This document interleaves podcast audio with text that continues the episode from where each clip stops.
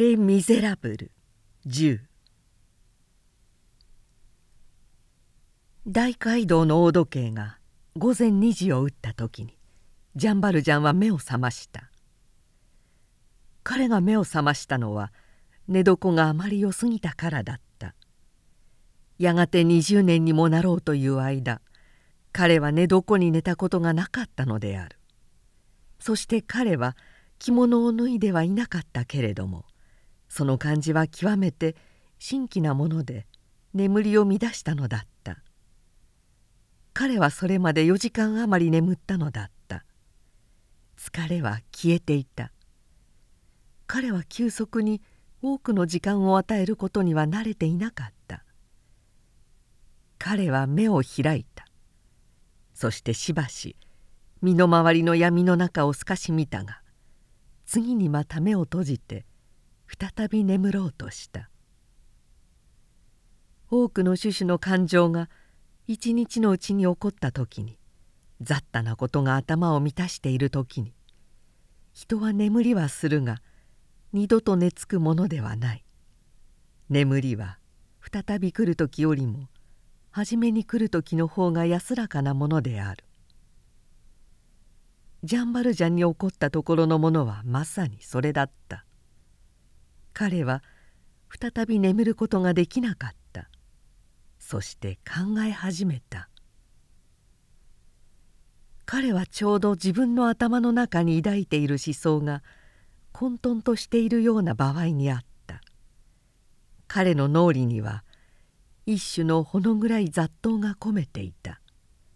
昔の思い出や近い現在の記憶などが雑然と浮かんで入り乱れて混乱し形を失い馬鹿げて大きく広がりそれから忽然と姿を消してあたかも泥立ち乱るる水の中にでも入ってしまったかのようだった。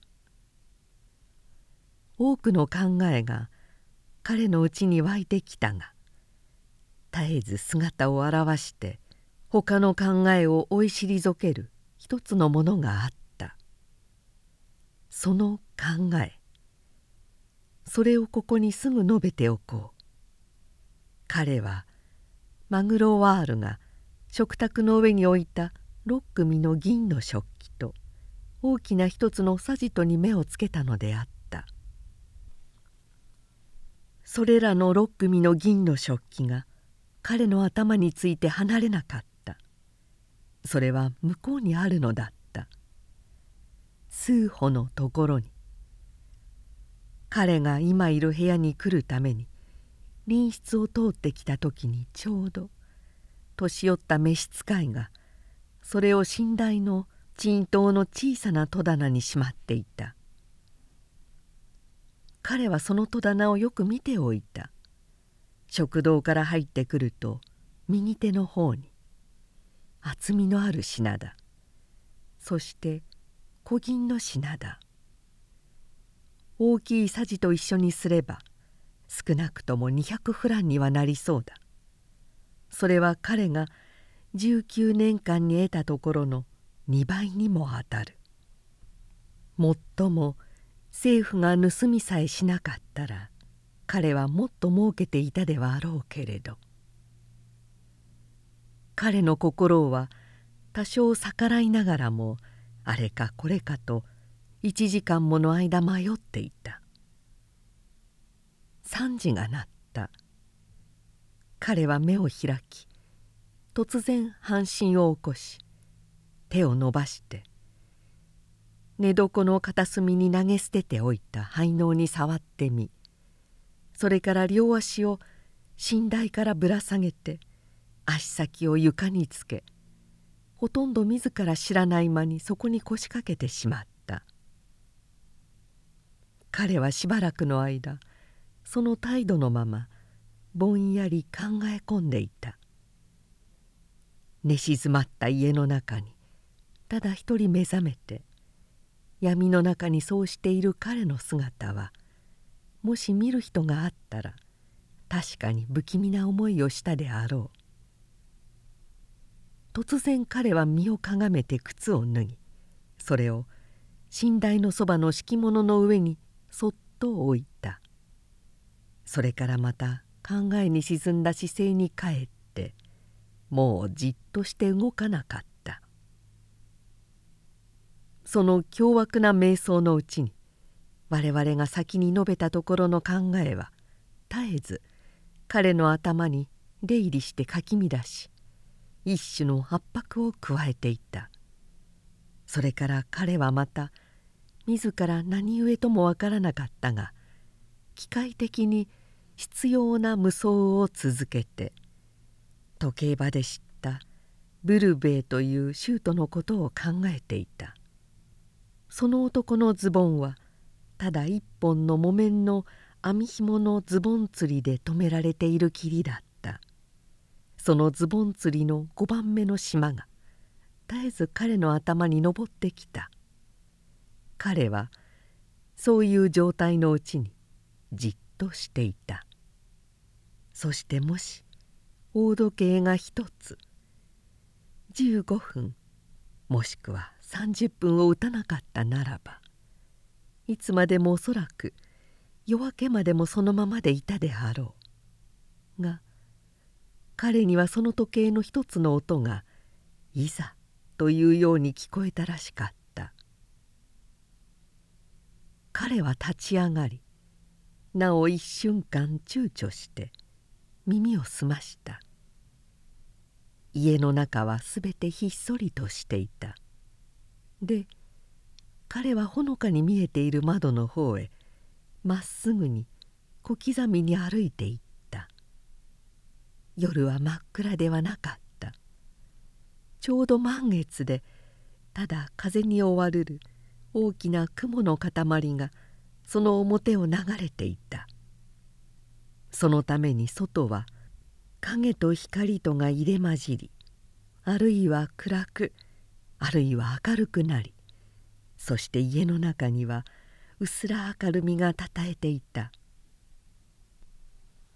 雲のために明滅するその薄明かりは足元を照らすには十分であって行き来する人影に妨げられる穴蔵の風窓から落つる一種の青白い光にも似ていた。窓のところへ来てジャンバルジャンはそれを調べてみた。窓には格子もなく庭に向いていてその地方の風習に従って小さな一つのくさびで閉めてある霧だった。彼はその窓を開いた。しかし激しい寒風が急に部屋の中に吹き込んだのでまたすぐにそれを閉めた。彼はただ眺めるというよりもむしろ研究するといったふうな注意深い目つきで庭を眺めた。庭はわけなく乗り越されるくらいのかなり低い白壁に囲まれていた。庭の奥の方に彼は一様の感覚を置いた樹木の梢を認めた。それによって見れば壁はある大通りかもしくは木の植わった裏通りと庭との境になってるらしかった。その一別を与えてから彼はもう決心したもののような行動をした。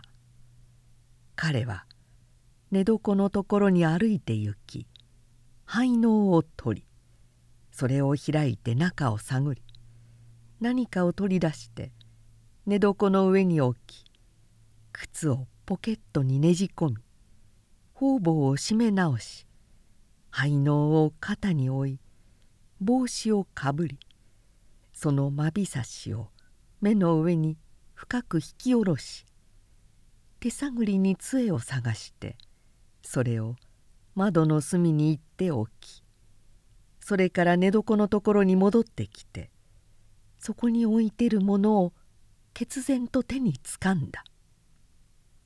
それは短い鉄の棒に似たもので一旦は療養の槍のように尖っていた。その鉄の一辺が何用のために作られたものであるかは暗闇の中では見極めがたかった。